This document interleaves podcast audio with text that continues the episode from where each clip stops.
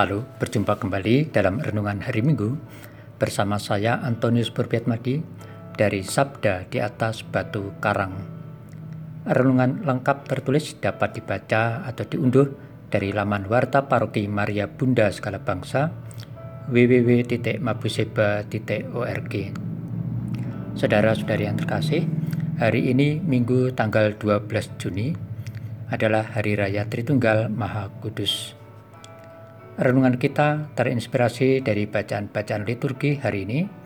Bacaan pertama diambil dari kitab Amsal, pasal 8 ayat 22 sampai dengan 31.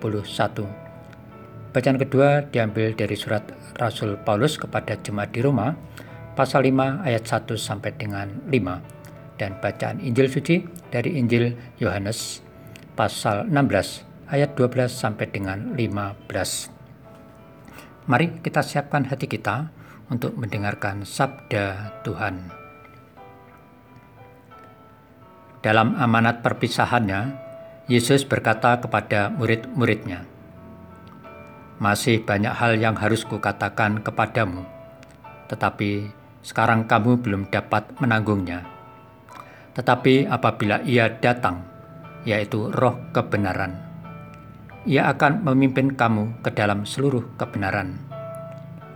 Ia tidak akan berkata-kata dari dirinya sendiri, tetapi segala sesuatu yang didengarnya, itulah yang dikatakannya. Dan ia akan memberitakan kepadamu hal-hal yang akan datang.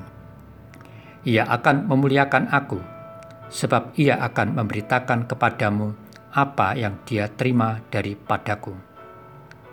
Segala sesuatu yang Bapa punya adalah kepunyaanku.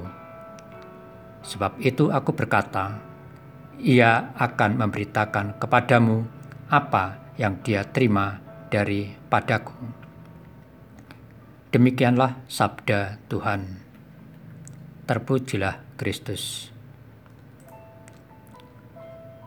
Saudara-saudari yang terkasih, sering orang bertanya, apa perbedaan khas antara Kristen Katolik dan Kristen Protestan.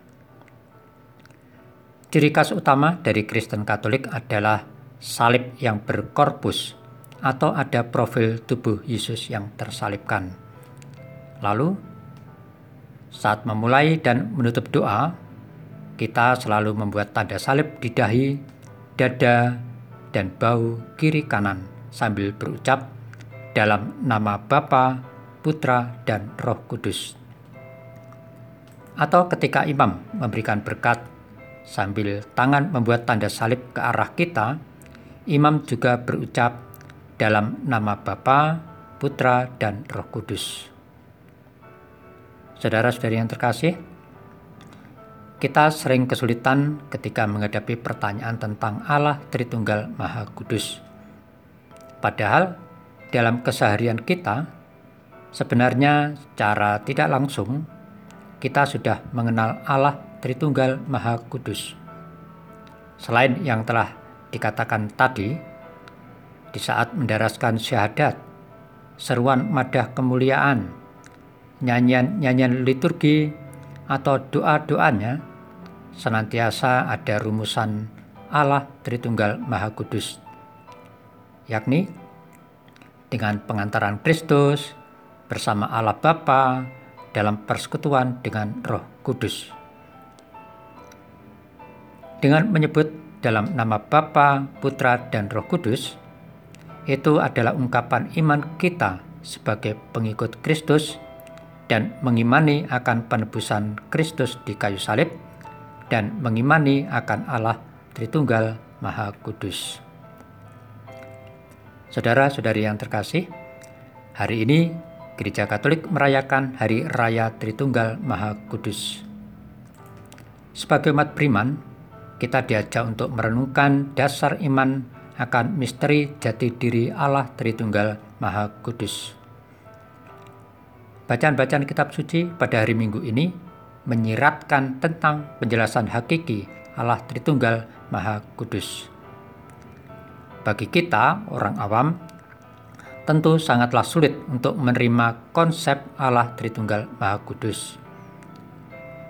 Sering dalam pikiran kita berkecamuk, bagaimana kita harus memahami, apalagi mempercayai bahwa Allah itu tunggal atau esa, namun hadir dalam tiga pribadi, Allah Bapa dan Putra dan Roh Kudus, yang ketiganya sama dalam kedudukan, kuasa, dan kemuliaannya. Inilah misteri iman. Saudara-saudari yang terkasih, kita tentu mengenal kisah Santo Agustinus yang mencoba untuk memahami konsep Allah Tritunggal Maha Kudus. Pada suatu hari, Santo Agustinus berjalan-jalan di pinggir pantai sedang memikirkan konsep Allah Tritunggal Maha Kudus. Ketika berjalan-jalan itu, Tiba-tiba Santo Agustinus melihat seorang anak kecil sedang asyik bermain membuat lubang sumur di pasir, lalu diisinya lubang itu dengan air laut. Santo Agustinus mendekati anak kecil tersebut dan bertanya, bagaimana mungkin memasukkan air laut ke dalam lubang kecil itu? Lalu anak kecil itu menjawab, "Seperti engkau Bagaimana mungkin engkau memasukkan hakikat Allah Tritunggal yang tak terhingga ke dalam kepalamu yang kecil itu? Mendengar jawaban anak kecil itu, tertegunlah hati Agustinus. Lalu ia bersujud sambil menyesali sikapnya. Dan ketika ia menoleh, anak kecil itu tidak lagi tampak olehnya, entah pergi ke mana. Saudara-saudari yang terkasih, dari pengalaman iman Santo Agustinus tersebut, kita menyadari bahwa untuk mengerti hakikat Allah Tritunggal Maha Kudus, memang kita tidak akan mampu. Hakikat Allah tidak bisa didefinisikan atau dimengertikan dengan kalimat yang baku. Untuk mengerti akan pribadi Allah Tritunggal Maha Kudus, hanyalah dengan mengimaninya Sabda Tuhan hari ini mengajak kita untuk mengerti Allah Tritunggal Maha Kudus dengan beriman, bukan dengan pikiran. Memahami Allah Tritunggal Maha Kudus memang sulit dan mungkin membuat kita sengsara. Namun, seperti yang dikatakan oleh Rasul Paulus dalam bacaan kedua, bahwa lewat kesengsaraan itu akan menimbulkan ketekunan. Ketekunan akan menimbulkan tahan uji, dan tahan uji akan menimbulkan pengharapan. Dan pengharapan akan membukakan mata hati kita untuk mengenal Allah dalam terang Roh Kudus.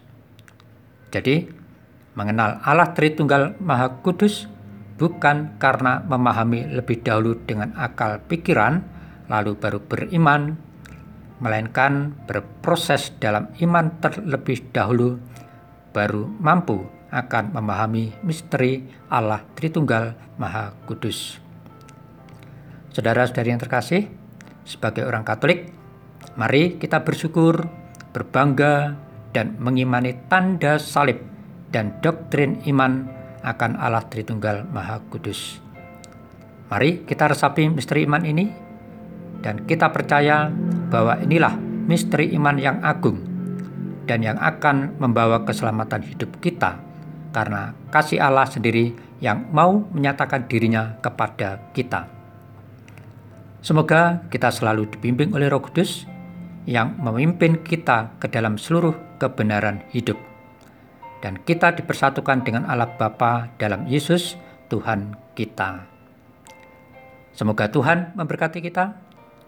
Selamat merayakan Hari Raya Tritunggal Maha Kudus dan selamat berhari Minggu.